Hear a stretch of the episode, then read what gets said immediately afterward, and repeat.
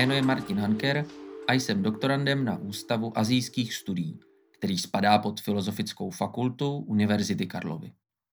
Spolu se svými kolegy jsme si pro vás připravili sérii nahrávek našeho předmětu, příhodně pojmenovaného Orientalismus Posaidovi, který byl vyučován v letním semestru akademického roku 2020 až 2021. Naším cílem bylo seznámit studenty s takzvaným orientalismem od Edvarda Saida a představit některé jeho významné následovníky, například autory, respektive autorky postkoloniálních studií jako Gayatri Spivak, odpůrce, mezi které řadíme Wilhelma Halfase, a také ty, kteří se Saidem polemizují a vztah k jinému v Orientu zkoumají pomocí odlišných metod. Jako příklad můžeme zmínit Ayana Burumu. Předmět následně představuje reflexe orientalismu a postkoloniální teorie v jednotlivých areálových disciplínách, zaměřených na Blízký východ, Severní Afriku, Vietnam, Japonsko, Koreu, Čínu, Tibet, Rusko a Turecko. Závěrečné dvě hodiny jsou pak věnovány české reflexi orientalismu. A to nejprve v literatuře a následně ve spiritualitě. Zatímco výchozí texty postkoloniální teorie se zaměřují zejména na reflexi Orientu v západoevropských mocnostech a jejich vztah k zemím, do kterých pronikali svou koloniální expanzí, tento předmět má širší záběr a zahrnuje jak země centrální, jihovýchodní a východní Asie, tak i širší okruh nositelů koloniálních ideologií, včetně Ruska a Japonska. Tak, tak hurá do toho. Eh, dobrý den, já se jmenuji Lukáš Kubík, eh, jsem koránista, také doktorant. Eh, dnešní přednáška bude navazovat na tu předchozí od kolegy Martina. Budu vlastně mluvit o tom, jakým způsobem Japonsko převzalo orientální myšlení a jakým způsobem na to reagovala Korea. To znamená, bude řeč o orientalismu, nacionalismu, sociálním darwinismu a já teda se pustím do přednášky. Eh, ještě než začnu s výkladem, tak eh, v posledních dvou měsících eh, se udál několik událostí, já jim osobně říkám bizarnosti, a ty, ty události krásně nahrávají tomuhle kurzu, takže bych je rád představil a potom v závěru se k ním možná vrátíme. Vlastně ta první na začátku ledna emeritní profesor sociologie Shin Yong Ha ze uh, Souské národní univerzity vydal článek uh, v deníku Chungang uh, vlastně o tom, jak uh, španělští baskové podle něj pocházejí, jsou potomci pradávného korejského království Choson, potomci Tanguna. Dokazuje to na zevrubné lingvistické analýze a na architektuře dolmenů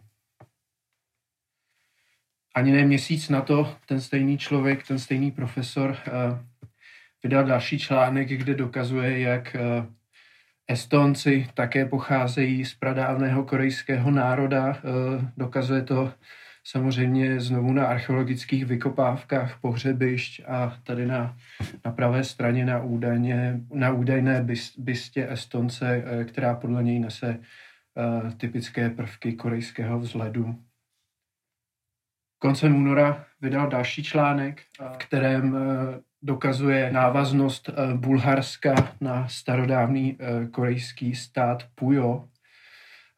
A samozřejmě znovu to dokazuje na architektuře dolmenů a také na symbolu, který se našel ve vykopávkách, který podle něj je symbol teda toho Tanguna. Eh, pro představu je to, jak eh, kdyby pan profesor Barta, egyptolog, eh, vydal v Reflexu článek o tom, že Sfingu postavili Moravané třeba. Tady je další věc, která se udála. taky koncem, koncem února harvardský profesor, právník, vydal studii, podle které dokazuje, že sexuální otrokyně korejské za japonské okupace během druhé světové války nebyly ve skutečnosti otrokyně, ale na základě jeho právní analýzy popisuje, eh, že vlastně všechny ty věci se udály dobrovolně. Eh, tohle jsem nahrál v televizi, vlastně odpoledne program pro děti eh, loutkový, který, který popisuje hruzy japonské okupace. Tady je krásná karikatura Japon, Japonce, jak cenzuruje korejské filmy. Poskočím dál. Eh, tady minulou hodinu eh, měl Pavel Křeček docela zajímavý dotaz, jak je to s panasiatismem dnes. Nevím, jestli jste zaznamenali tohle hnutí. Eh, a poslední věc, když jsem byl v karanténě, tak, tak jsem samozřejmě jako, jako cizinec ke snídani nedostal moji oblíbenou rýžovou kaši, ale západní menu, což byl sendvič se salátem a k tomu, k tomu salátu vlastně jsem dostal tuhle omáčku, která se v tom korejském orientálním písmu jmenuje orientální dressing sauce, tak eh, to mi přišlo jenom vtipný. A já tyhle věci teďka nechám bez komentáře a na konci se k ním vrátíme a možná můžeme rozvést nějakou debatu. Teďka teda uh, pro pochopení, lepší pochopení historických souvislostí velmi stručně schrnu historii korejsko-japonských vztahů. Koreanistům a japanologům se omlouvám za zjednodušování, ale pro lepší pochopení této přednášky si myslím, že to je potřeba. Eh, ta historie je samozřejmě starší, mnohem hlubší, ale pro účely této přednášky začnu ve 13. století. Po dobytí Koreje eh, dává Kublai Khan korejskému královi eh, příkaz k vytvoření námořní flotily, kterou v roce 1274 a po druhé v roce 1281 posílá mongolsko-korejskou armádu dobít Japonsko. Obě invaze končí neúspěchem, flotily po každé podle tradičního narrativu zastihne tajfun a Japonsko se jim nepodaří dobít. A tento tajfun Japonci posléze nazývají kamikaze, čili eh, božské větry, které ochránily Japonsko před cizí invazí. A tento termín se potom vrací eh, během druhé světové války. Skok eh, od počátku 14. století se začínají objevovat japonští piráti, útočící na korejský poloostrov, čínská pobřeží. Jejich intenzita se postupně stupňuje a částečně způsobují pád korejského království Koryo a nástup nové dynastie I, která zakládá království Choson. Další skok na konci 16. století se Toyotomi Hideyoshimu eh, po dlouhém období válčících států podaří sjednotit Japonsko a rozhoduje se k velkolepému plánu dobít Čínu. Eh, v roce 1592 a 1598 podnikne dvě vojenské invaze, obě vedené přes korejský poloostrov. Eh, Čínu se mu dobít nepodaří, nicméně Korea je po obou invazích ekonomicky, ale i společensky zdevastovaná.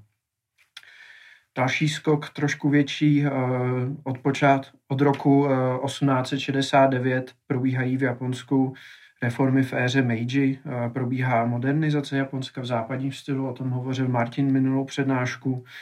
Začíná při, přijímání technologií, zároveň i přijímání západního myšlení, včetně toho, čemu už můžeme říkat orientalismus. Jedním ze strategických cílů Japonska eh, se stává ovládnutí korejského poloostrova v rámci své bezpečnosti i v rámci eh, svých imperiálních ambicí. Korea zůstává západu uzavřená a je tak jedna z posledních zemí na Dálném východě eh, bez zahraničních styků. Západní země začínají vytvářet na Koreu tlak, francouzi a američané se jí pokouší otevřít, otevřít válečnými loďmi, stejně jak se jim to podařilo eh, v Japonsku. Eh, Korea se ale nakonec otevírá v roce 1876 eh, díky Japonsku, které jí donetilo podepsat nerovnou dohodu, zase po západním stylu na ostrově Kanghua. Ta smlouva mimo jiné dala Japoncům speciální práva a výhody k obchodování s Koreou. Stoupající rivalita mezi Čínou a Japonskem na konci 19. století o to, kdo bude mít politický vliv na Koreu, vedla k vypuknutí čínsko-japonské války. Ta první, teda té první v roce 1894, O deset let později máme rusko-japonskou válku. Obě ty války vyhrálo Japonsko a v roce 1910 Eh, se mu konečně podařilo obsadit Koreu a učinit tý svojí kolonii. Ukončilo tak 500 eh, let eh, vládnutí dynastie Choson, království Choson. A Korea zůstává japonskou kolonií po dobu 30, 35 let až do konce druhé světové války, kdy po Hirošimě a Nagasaki a dobytí Manžuskardou armádou ze severu se Japonsko zdává. Po konci druhé světové války, na konci druhé světové války je Korea osvobozena z jihu spojeneckou armádou, ze severu rudou armádou. Obě armády po dohodě nepostupují dále než za 38. rovnou běžku, kde dochází k tak k politickému rozdělení Koreje. V roce 1948 další skok probíhají na jihu volby pod dohledem Spojených národů prezidentem první republiky je zvolen Yising-man, eh, Lisin-man, jak je v českém prostředí známo. V reakci na to na severu pod vlivem Sovětského svazu proběhnou také volby, kde je prezidentem zvolen Kim Il-sung, Kim Il-sen. Vzniká tak KLDR. V roce 1950 eh, s podporou Stalina zautočí severokorejská armáda na jich s cílem sjednotit poloostrov pod svojí vládu. Eh, začíná korejská válka, trvá tři roky do roku 1953, kdy je v červenci podepsána dohoda o neútočení na korejském poloostrově. A eh, zbytek si myslím, že už je obecně známý, takže tady bych skončil. A teď se vrátím do období, kdy byla Korea japonskou kolonií. Eh, jak jsem, jak jsem hovořil po reformách v období Meiji, eh, Japonsko začalo kromě západních technologií také přebírat eh, západní myšlení a nějakým způsobem se začalo vyrovnávat se západními koncepty Occident, Orient, civilizovaný barbar, moderní, tradiční, pokročilý, zpátečnický a tak dále. Eh, jak v předchozí přednášce eh, zmínil Martin, eh, panaziatismus je orientalismus ve formě sebeorientalizace. A ta sebeorientalizace se začala manifestovat do termínu Tojo, což doslova znamená východní moře. Původně to byl geografický termín, označoval snad východní moře v oblasti Indonésie, od konce 19. století ale se začíná používat eh, japonskými intelektuály jako termín označující Orient, eh, Ázii. Není to ale Orient. Eh, v tom západním slova smyslu stává se z toho vlastně historický konstrukt společné azijskosti, kterou mají všechny azijské národy společnou a z této minulosti začínají japonští intelektuálové tvořit a formovat vlastní historii Japonska. Eh, dalo by se říct, že je to dávný prostor, eh, minulost společných eh, kulturních kořenů, buddhismu, konfuciánství a dalších myšlenkových směrů, určitá azijskost a jedním z nich, jedním z jejich charakteristik je například něžnost, smysl pro harmonii, komunálnost, ne komunismus, schopnost patřit ke komunitě. A Japonsko pak z tohoto společného azijského podhoubí eh, podle zase japonských intelektuálů a akademiků obsáhlo ty nejlepší prvky. Eh, má to nejlepší z náboženství, z kultury, umění a tak dále. Na rozdíl od eh, ostatních azijských národů se z této orientální archaické minulosti vymanilo díky modernizaci a je tedy eh, ostatním azijským národům nadřazené. To jo, pak, eh, to jo, ten termín pak dostává další rozměr, eh, když se ho chopí japonští akademici, vznikají tak dějiny orientu, dějiny východu, dalo by se říct, že to je japonská orientalistika. Jedním z jejich architektů byl historik Shiratori Kurakichi, profesor Císařské univerzity, pozdější zakladatel Toyo Bunko orientální knihovny, která vlastně vznikla po vzoru západních orientálních institucí, jako například Orientální ústav a Akademie věd. Na ty orientální dějiny se teda, jak jsem říkal, dá pohlížet jako na určitou japonskou orientalistiku. A ty historici se pustili do přepracování japonských, čínských, korejských, manžuských dějin, hledání artefaktů, eh, které mohou vlastně tu japonskou historii převyprávět v progresivním uh, imperiálním stylu, tak, jak ji například definovali evropští osvícenci, osvícenští historici. A ty historici přejímají to rozdělení mezi západem a východem, ale v rámci východu si vlastně vytvářejí vlastní koncept, vlastní kategorii vlastního východu, vůči které se mohou vymezovat.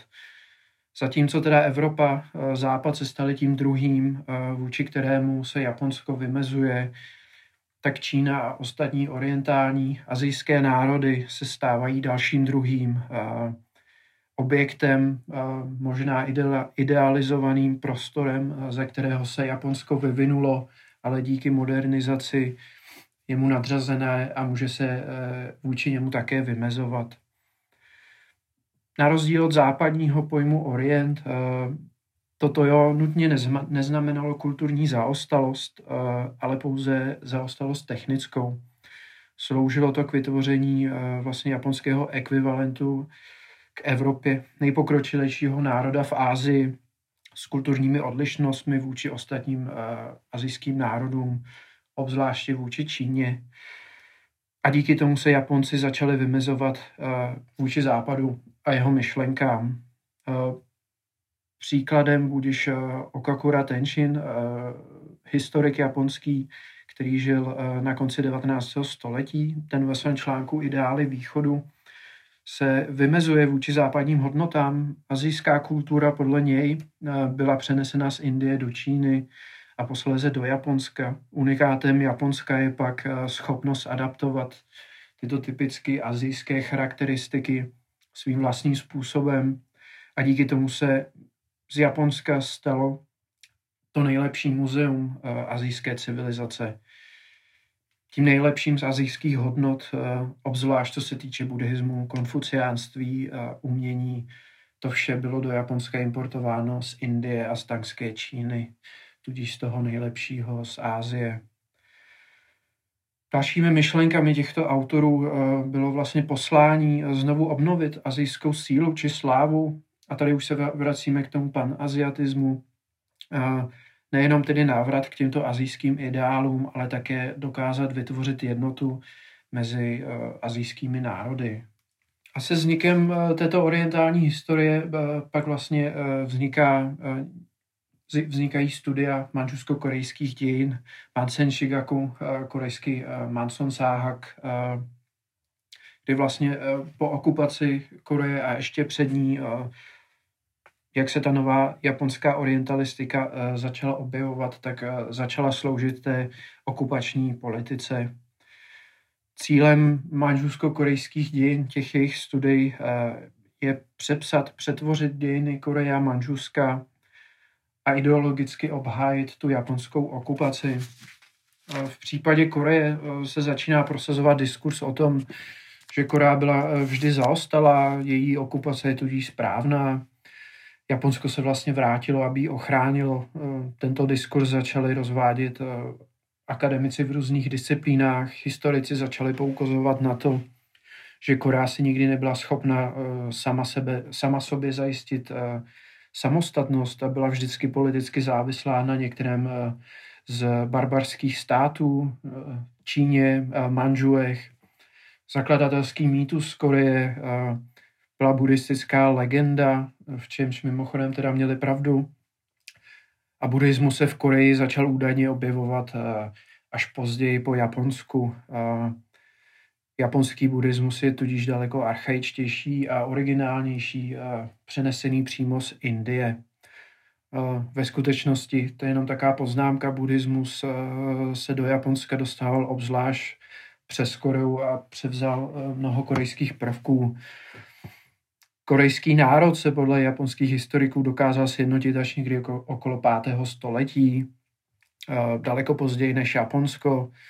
Podle jiných teorií zase byla Korea založena dokonce samotným Japonskem a byla tak vlastně pořád jeho kolonií. Japonsko založilo starodávné království Kaja a stát Pekče eh, byl vlastně japonským protektorátem. Když se tohoto směru eh, chopili lingvisté, tak se zase snažili dokázat zaostalost korejského jazyka.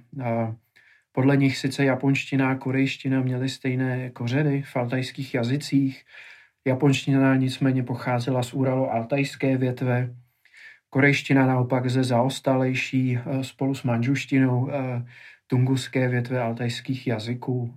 A začínají se také objevovat rasové teorie.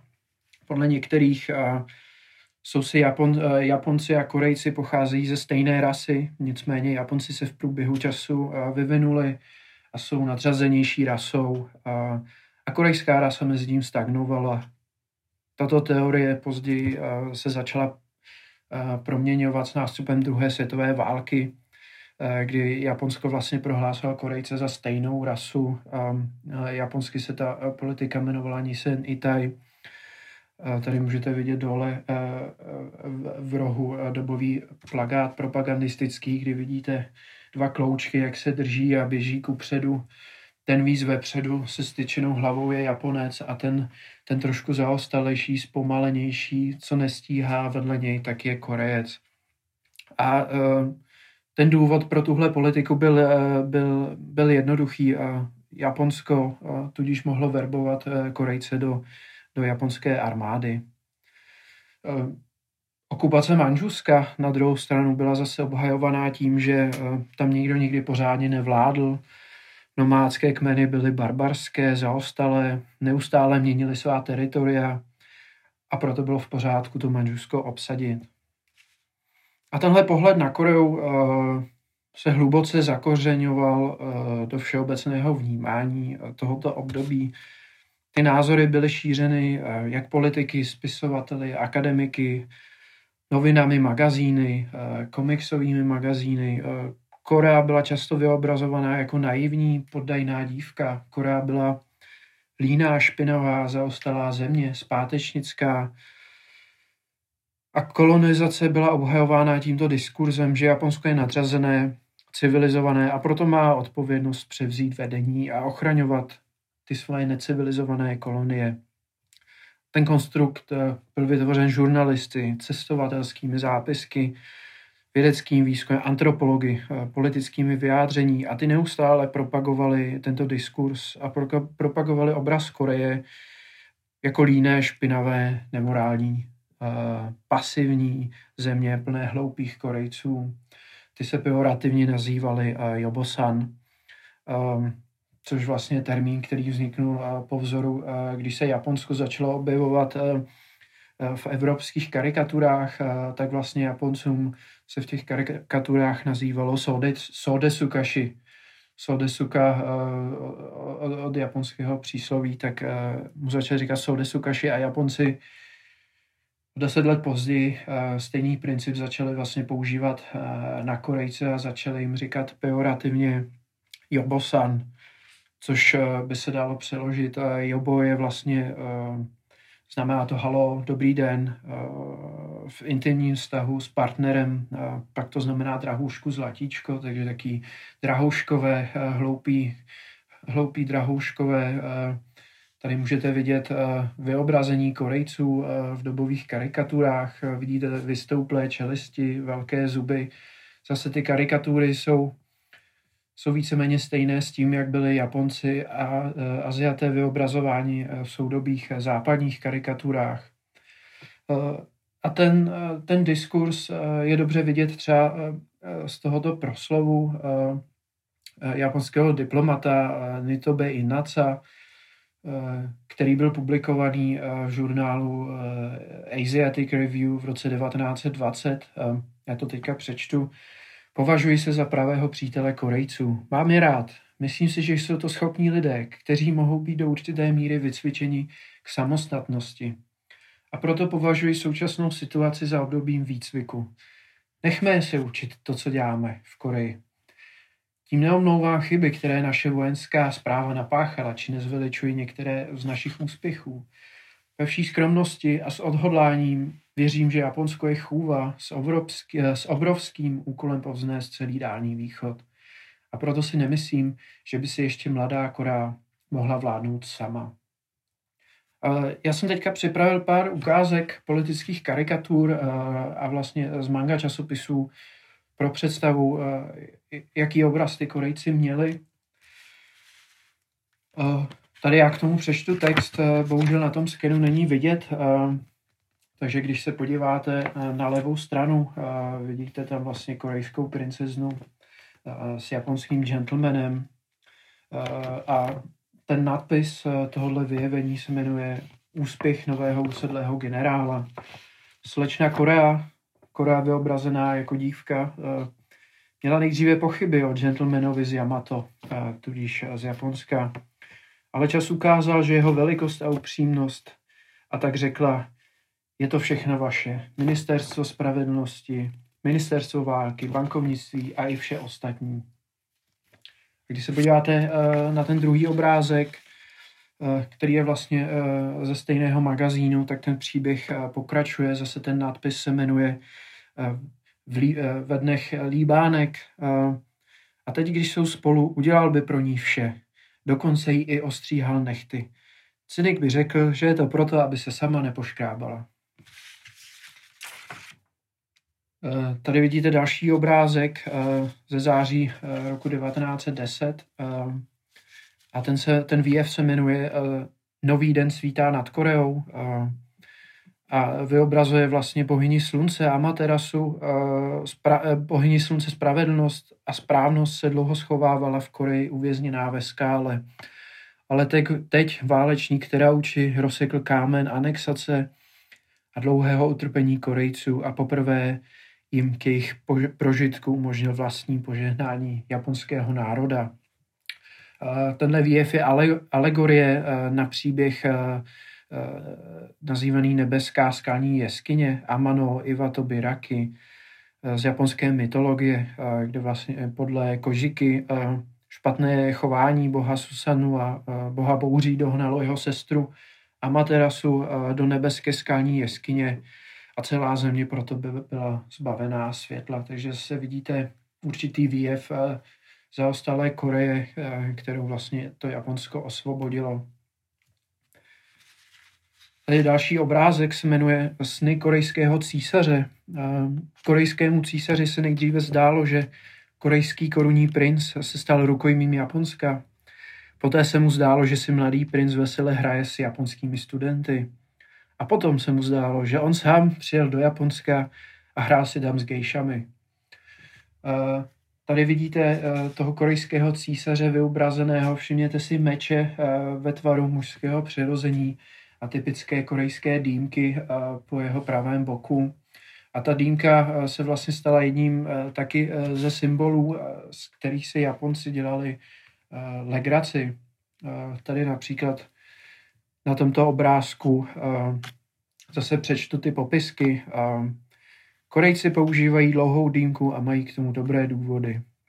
Když suší oblečení, zavěsí si jej na ní. Když honí zloděje, zaháknou ho s ní ze zádu. A když bojují, mají zbraň hned při ruce. Když si posílají romantické dopisy, psaní na ní může být zavěšeno a na její konec a podáno drahé nahoře. A když jsou záplavy, funguje jako klacek. A ten obraz uh, samozřejmě se zhoršoval. Uh, od roku 1909 uh, eh, začal vycházet časopis nazývaný Chosen Manga, manga magazín, psaný autory pseudonymy, který, kteří žili přímo v Koreji. A tyto autoři vlastně popisovali ten život mezi těmi Korejci z přímého svědectví Často se tady objevuje přepis eh, známých korejských frází či onomatojí, onomatopojí eh, do katakany, aby přinesli čtenáři přímo tu zkušenost eh, s tou korejskostí. Tady já zase k tomu přečtu popisky. Na levé straně vidíte ženu, jak něco vaří v kuchyni a popisek k tomu v tom magazínu. Ve špinavé kuchyni, kde se válejí výkaly na podlaze, puch vychází z divné tekutiny ve dřezu. Korejská žena, jejíž vlasy jsou natřené levným olejem, si otřela nos a stejnou rukou pak šáhla pro rýži. Tady jenom podotknu, že autor očividně nikdy nepocítil kimči, takže mu ten puch přišel divný. Uprostřed vidíte další výjev Korejce, jak leží, asi se skrývá ve stínu pod bíkem. A k tomu je popisek. Má snad tvrdou hlavu, nebo je jenom retardovaný. To je skutku umělecké dílo, které umí vytvořit jenom Korejci. A vpravo uh, vidíte další výjev a tam je vlastně uh, ten výjev uh, vykresluje, uh, řekl bych, častý zvyk, uh, kdy vlastně jedna osoba nahlas, která umí číst, uh, přečítá noviny celé domácnosti a, tady vidíte, jak ty ostatní Korejci s otevřenou pusou poslouchají, co se v těch novinách čte. Tady ukážu ještě jeden obrázek eh, také eh, ze stejného eh, magazínu Chosen Manga.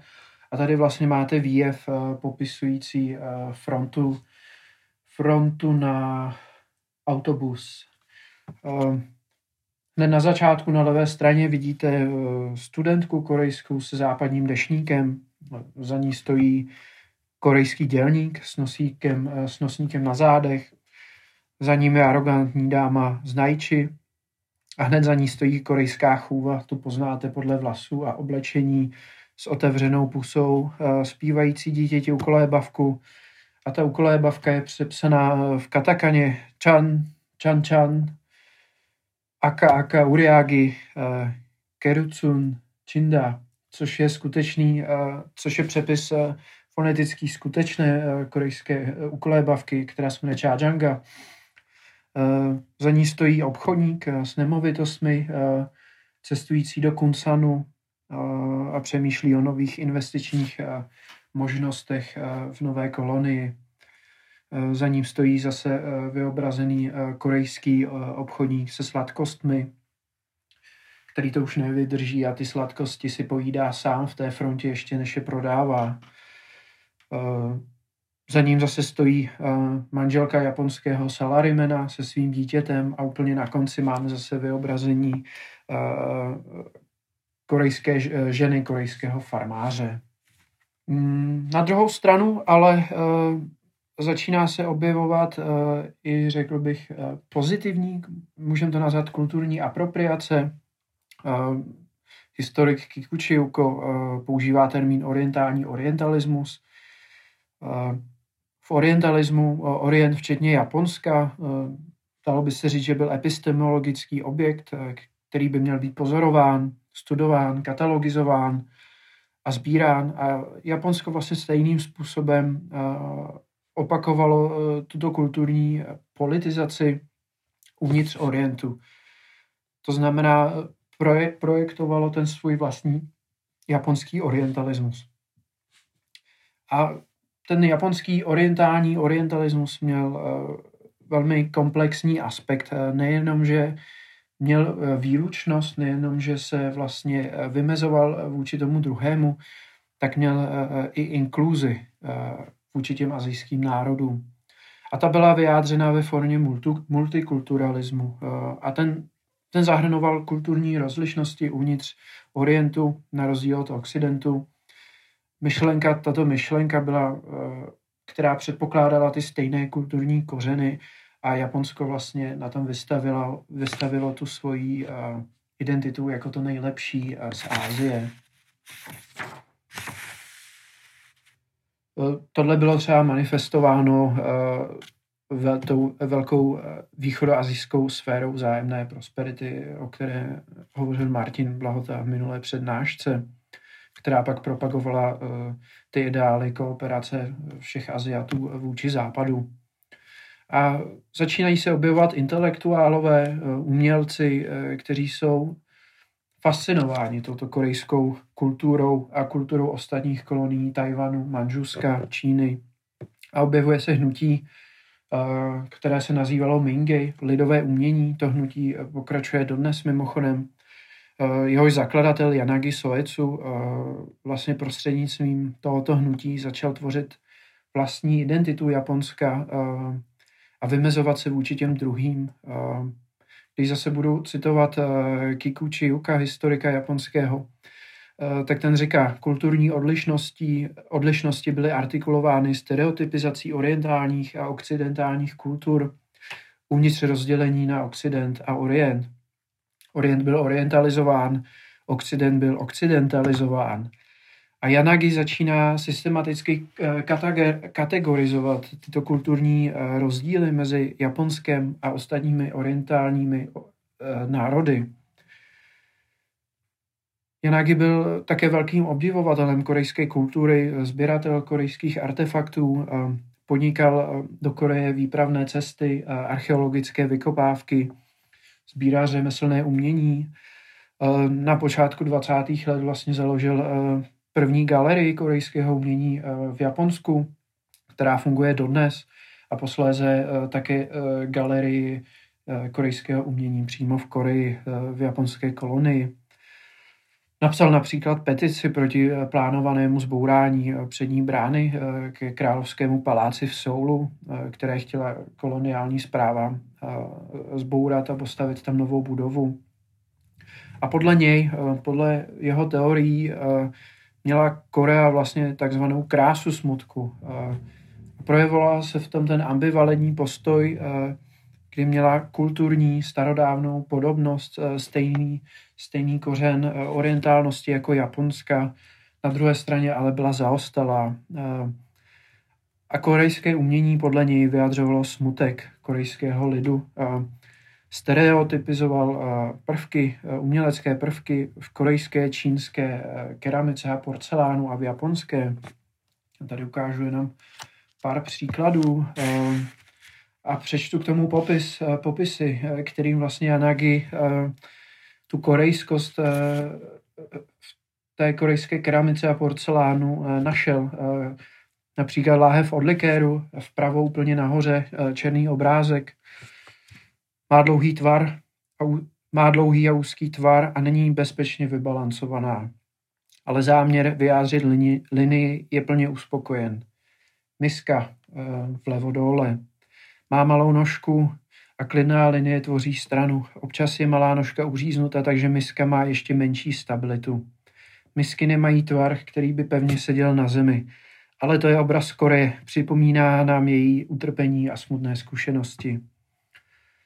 Eh, tady Yanagi naopak popisuje korejskou vázu typickou. Eh, váza mi připomíná lidské tělo.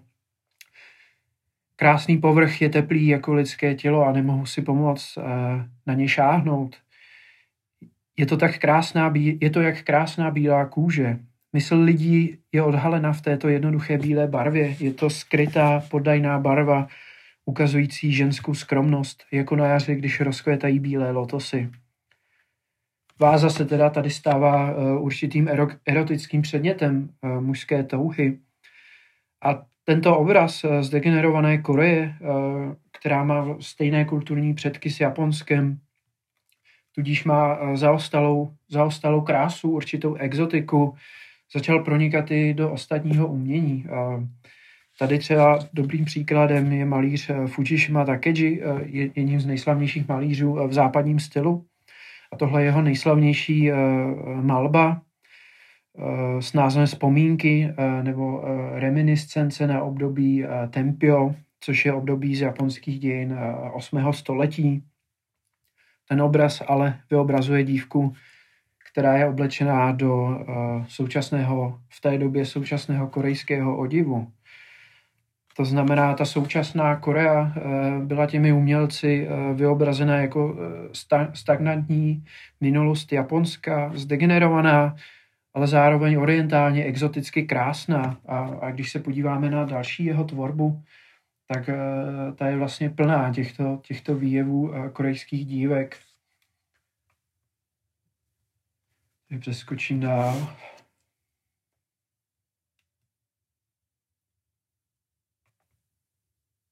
A on samozřejmě nezůstal pouze u Koreje, ale tímto způsobem manifestoval i, i ostatní kolonie. Takže tady, tady vidíte očividně Tajvan nebo čínskou dívku. Tady tyto obrazy se přímo jmenují žena z Tajvanu a žena z Ryukyu. Tady další příklad od dalších japonských umělců tohoto západního stylu.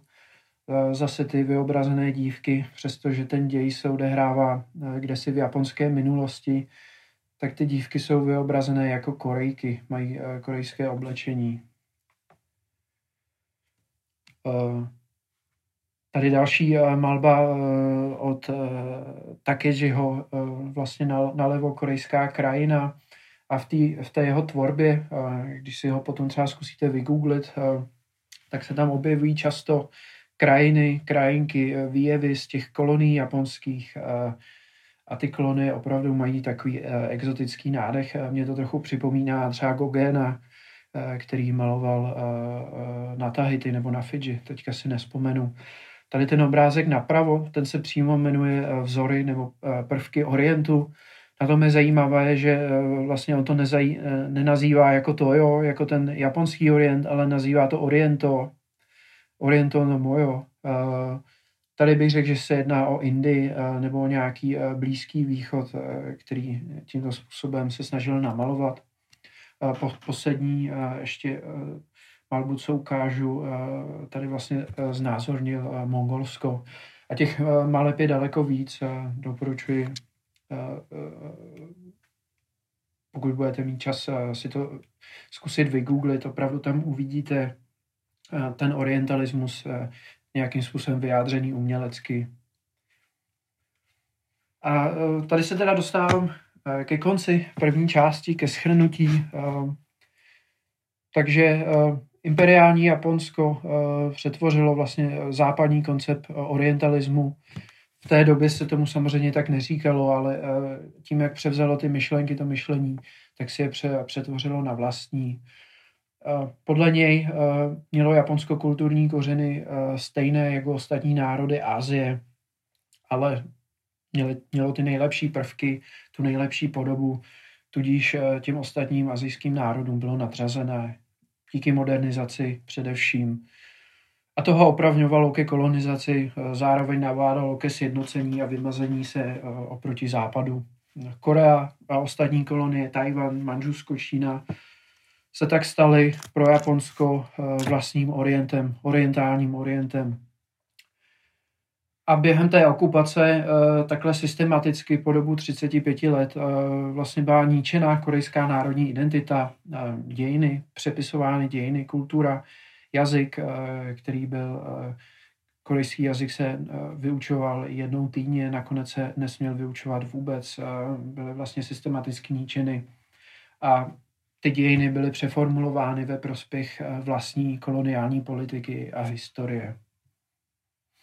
A teď se na stejnou uh, problematiku uh, zkusím podívat uh, z pohledu Korejců. Uh, a vlastně tahle druhá část bude mluvit uh, o tom, uh, proč se vlastně vyvinul korejský etnický nacionalismus a jaký to má původ eh, v tom japonském orientalismu.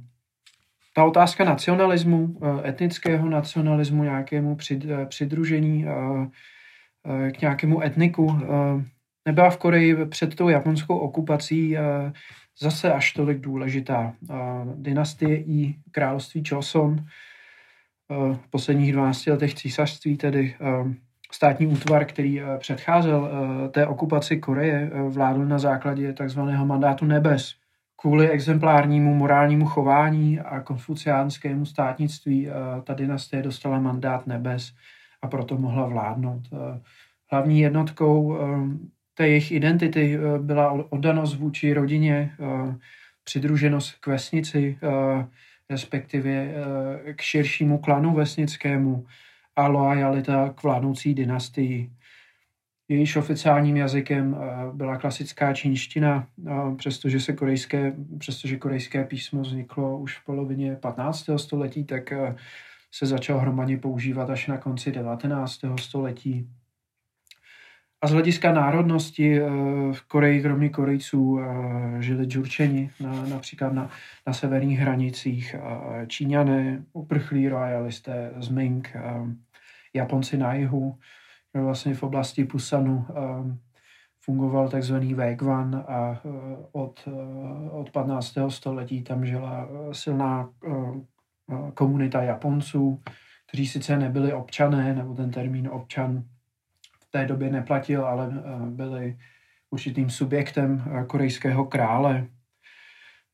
Ta národnost i eh, vlastně, a to je věc, která, která, která je do dneska tabu zmiňovat, že zakladatel té dynastie Isong je, jeho otec dost možná byl Jurchen a matka byla Korejka, která, uh, otec, který přišel uh, do Koreje, uh, respektive jeho děda, uh, jeho otec uh, sloužil uh, v mongolské uh, vojenské posádce na severních hranicích a jeho matka byla Číňanka.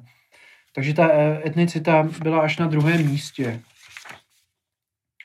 Samozřejmě nějaký protonacionalismus, pokud by se to tak dalo nazvat, tam bylo, bylo tam vědomí, my nejsme Číňani, oni jsou Japonci, bylo tam vědomí posloupnosti korejských dějin, korejských dynastí a státních útvarů, ale i ten zakladatelský mít Koreje v té době vlastně nezdůrazňoval korejskost, ale zdůrazňoval návaznost na starodávné legendární čínské dynastie Shang a Chou.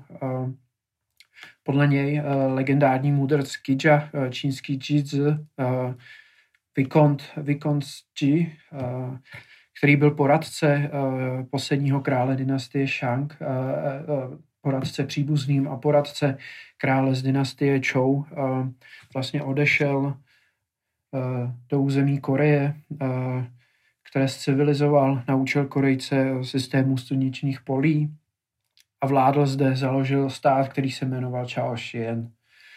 Eh, zmínky o Kidžovi se nacházejí například eh, v knize dokumentů.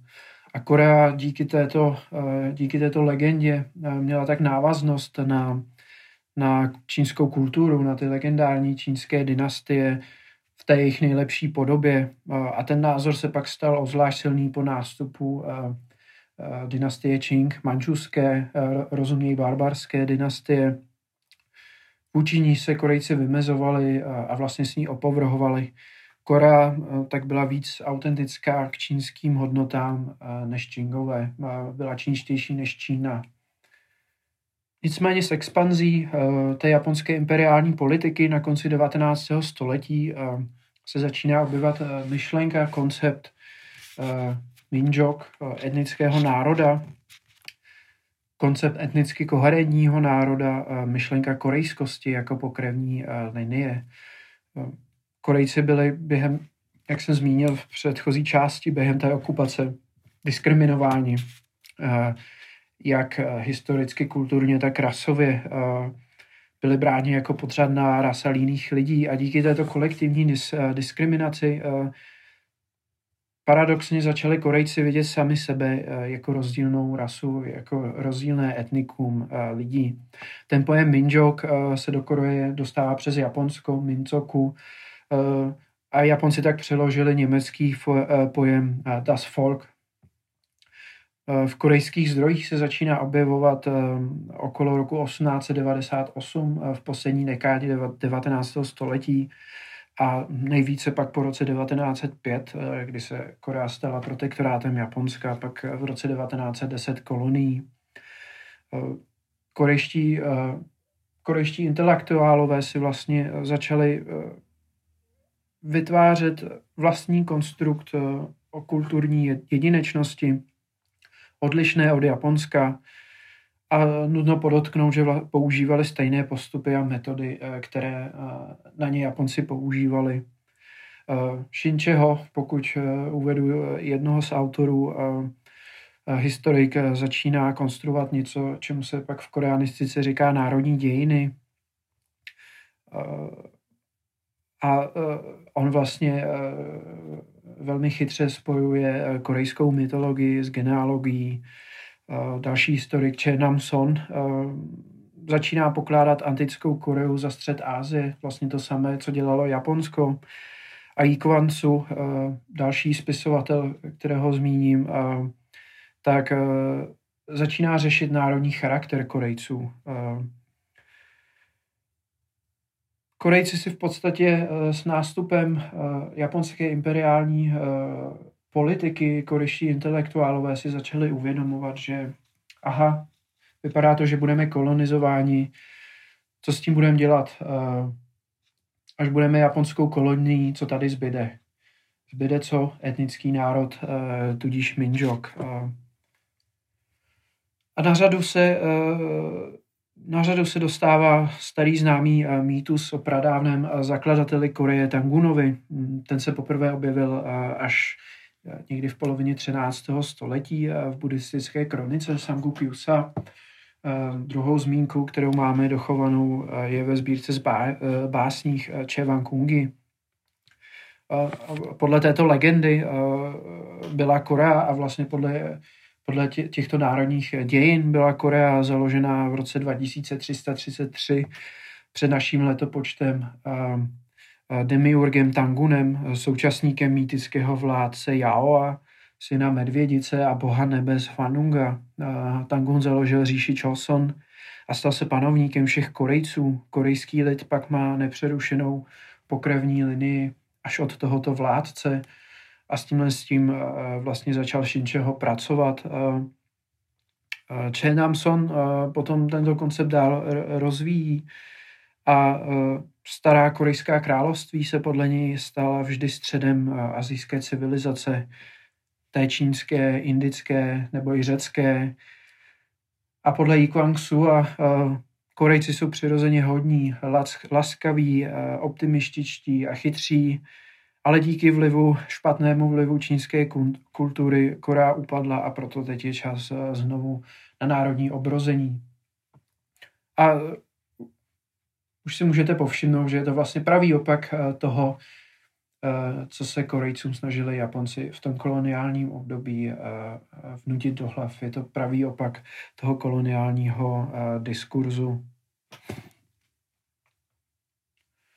Tady jenom uvedu pro příklad současné, a tohle to jsem vzal z pseudohistorických webů, jak vlastně ty starodávná korejská království vypadala. Tady nalevo můžete vidět, že ten starý uh, Tangunův Choson uh, vládl, samozřejmě ovládal celé Japonsko, ovládal Čínu a pokračoval hluboko až na sever do, do Mongolska.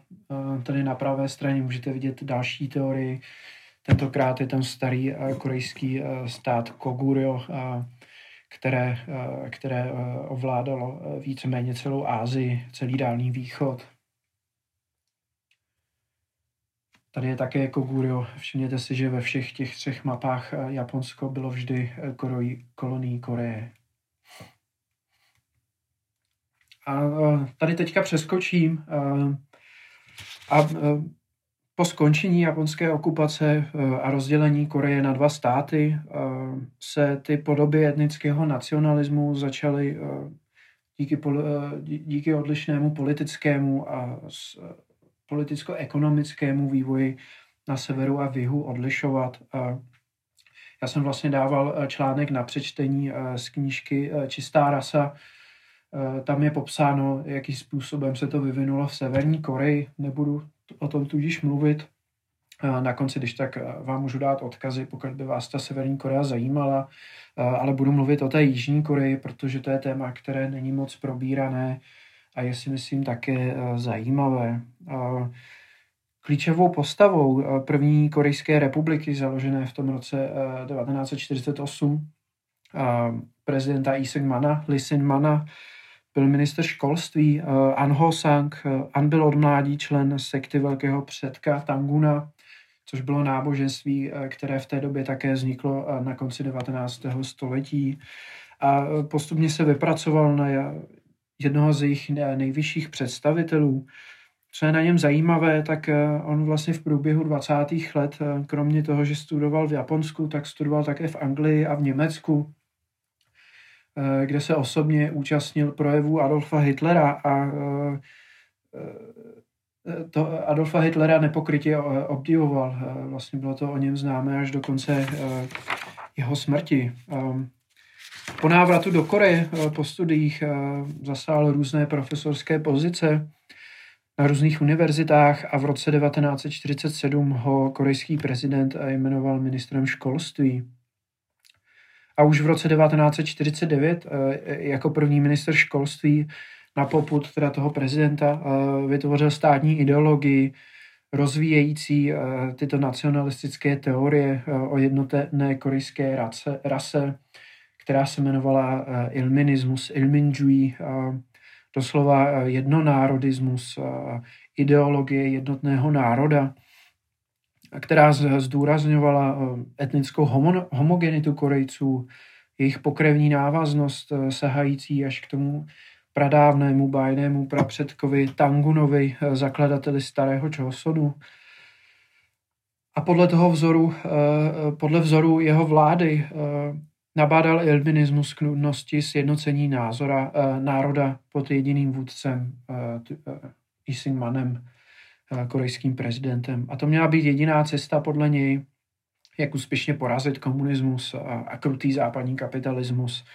Ačkoliv se ten ilminismus prezentoval jako originální korejská ideologie, svou v podstatou vlastně téměř kopíroval uh, koncept nadřazenosti nordické rasy Herrenfolk. Uh, v, též, v témže roce zase po vzoru Hitlerjugend uh, ten Anhosang zakládá takzvané jednotky studentů chránící stát, Hakto Hogutan, což byla mládež, mládežnické oddíly kde ty mládežníci byly vychovávány eh, k myšlenkám eh, ilminismu. Eh, tady se našel několik dobových obrázků. A tyhle oddíly vlastně fungovaly až do poloviny 80. let po smrti Pak Chung-heeho, dalšího korejského prezidenta, diktátora, postupně upadaly na, na popularitě tahle ta myšlenka toho ilminismu eh, od eh, přestupu k demokracii v 90. letech eh, postupně upadala. Dalším výdobytkem toho, toho Anho Sanga byla výuka národní historie, to znamená při přijímačkách na vysokou školu dodnes je povinností splnit zkoušku z korejských dějin a ty, ta výuka korejských dějin byla státem kontrolovaná a zase byla, byla tím státem kontrolovaná zhruba do těch 90. let. Od toho přestupu k demokracii se od tohoto upustilo. Zajímavé pak bylo, že v roce 2015, kdy tehdejší prezidentka Park Geun-hye, dcera diktátora Pak Chung-hee, zveřejnila vlastně program reform školských učebnic eh, dějepisu, eh, který by pokračoval v duchu těchto, těchto národních ideí eh, jejího otce. Stávající učebnice tak měly být nahrazeny stát, za znovu státem kontrolovanými ultranacionalistickými učebnicemi, které byly v tajnosti připravovány už několik let. Naštěstí se dostalo na veřejnost, že ta prezidentka byla mimo jiné pod vlivem náboženských sekt a e, byla zbavená mandátu a e, nyní je uvězněná. Takže od toho programu se upustilo. A tady teda schrnu tu druhou část. Ta korejská etnicita začala být otázkou až od konce 19. století. Vznikla vlastně jako reakce na japonskou okupaci, na japonskou diskriminační politiku, na japonský orientalismus. Po rozdělení Koreje na sever a jih eh, se ten nacionalismus eh, vyvíjel vlastními směry na severu. Tak pak máme kult Kim Il-sena, čistou rasu. Na jihu se to vyvinulo v tento etnonacionalismus po případě pseudohistorii.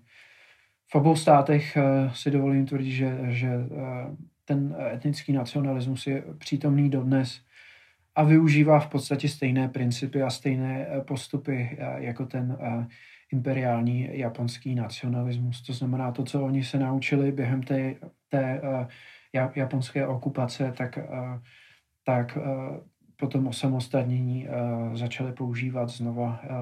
Ještě vlastně potřeba zmínit, že na tom jihu Koreje nikdy vlastně neproběhla pořádná dekolonizace. Takže ty, ty, ty staré struktury japonské, korejské, které kolaborovaly s tou japonskou zprávou vlastně fungovaly a pokračovaly dál.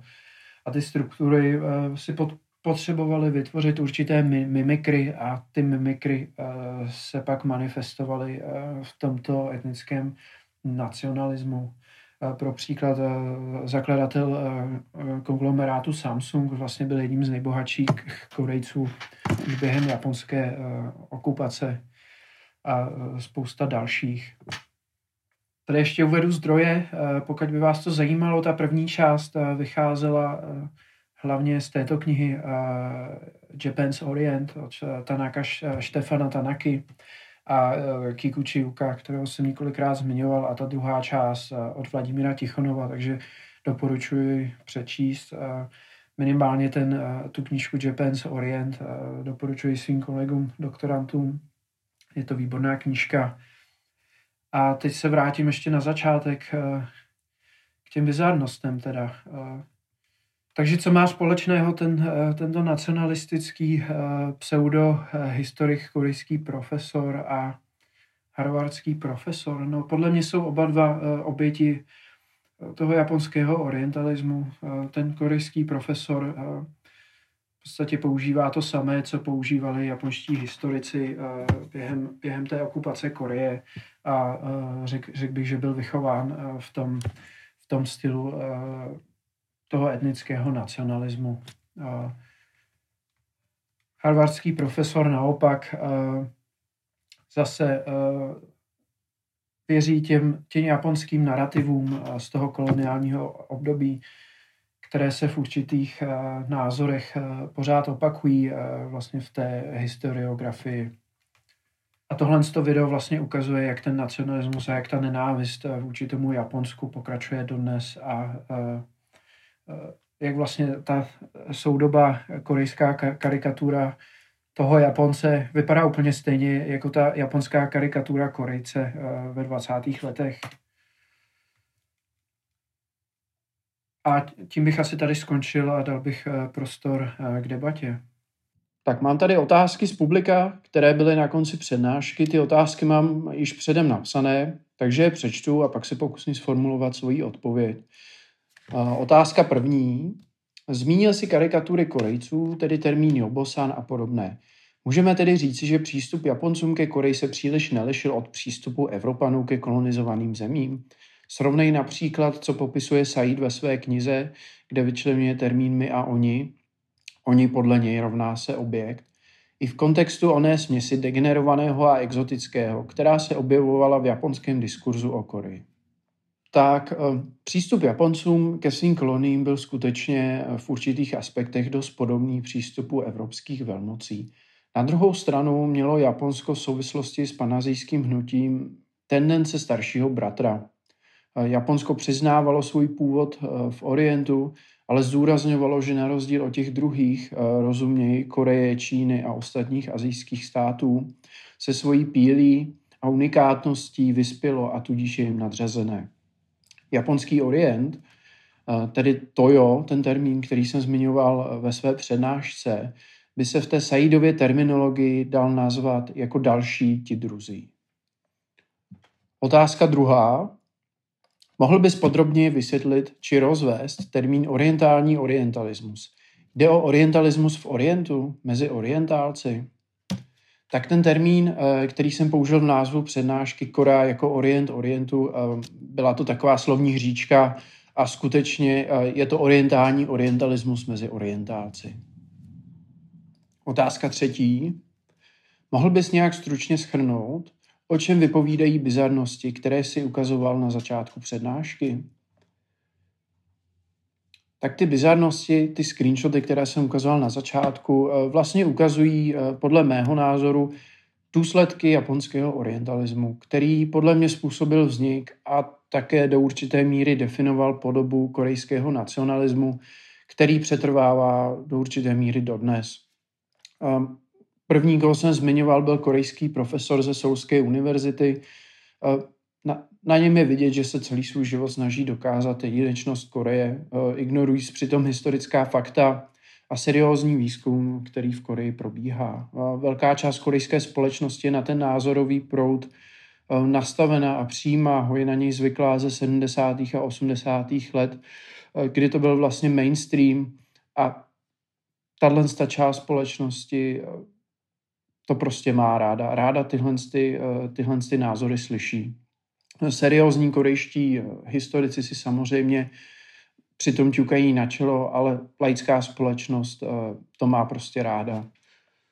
No pak, co se týče harvardského profesora, zde je vidět podle mého názoru dozvuk japonského orientalismu, tak jak jej například popisuje Tanaka ve své knize Japan's Orient, kterou jsem zmiňoval. Za prvé v tom vidím snahu eh, popřít válečné zločiny. Eh, otázka comfort women je jedním z hlavních politických sporů eh, mezi Jižní Koreou a Japonskem. A i na časování tohoto článku, to je před olympiádou v Tokiu, mi přijde více než vhodné.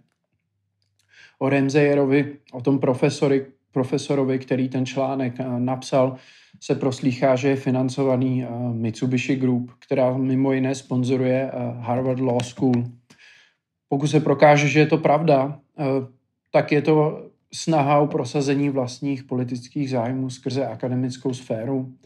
Mitsubishi Group, jeden z japonských průmyslových koncernů, byl mimo jiné za druhé světové války, respektive za druhé světové války zneužíval vojenské zajatce, a lidi z japonských kolonií pro práci ve svých továrnách eh, a Mitsubishi také provozovalo pracovní tábory, eh, například ostrov Hashima, kde se těžilo uhlí a kde za otřesných podmínek zemřelo okolo dvou až tří tisíc eh, převážně korejských a čínských pracovníků.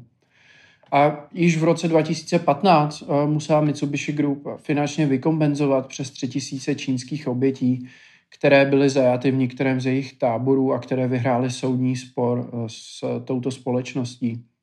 Pokud se, pokud se toto podaří i korejským obětem, eh, to je vyhrát soudní, spor, eh, soudní spor, Mitsubishi Group by musela očkodnit i je. Článek harvardského profesora se jim tak tím pádem hodí do karet. Na tomto případu je bohužel i vidět skorumpovanost akademického prostředí, které, jak je vidno, Harvard, eh, ani Harvard se nevyhne a článek v podobě, eh, v jakého žurnál zveřejnil, by neprošel žádné normální recenzní řízení. Eh, otázka čtvrtá. Když už jsme u bizarností, o čem podle tebe vypovídá příklad Mein Kampfu, dostupného v korejských knihkupectvích jako seberozvojové literatury?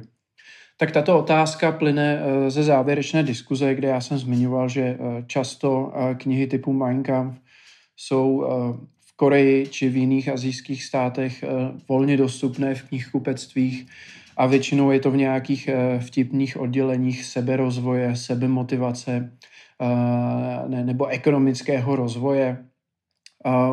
Vypovídá to hlavně podle mě o jedné věci, o tom, že v tomto případě Korejci ignorují eh, světové dějiny, které se jich přímo nedotýkají.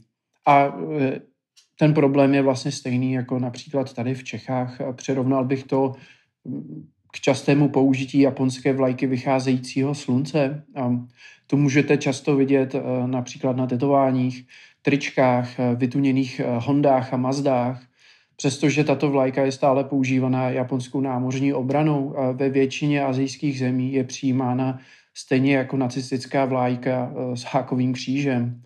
A stejně jako Mein Kampf může být pro Korejce motivační knížka velkého vůdce, protože neznají nebo se nikdy nenaučili e, dějiny v souvislosti, tak pro tyto lidi s tou japonskou rudou vlajkou vycházejícího slunce to může být prostě cool symbol tetování samuraje, které se nechají vytetovat na rameno. Tak děkuji za všechny otázky a těším se na příští přednášku.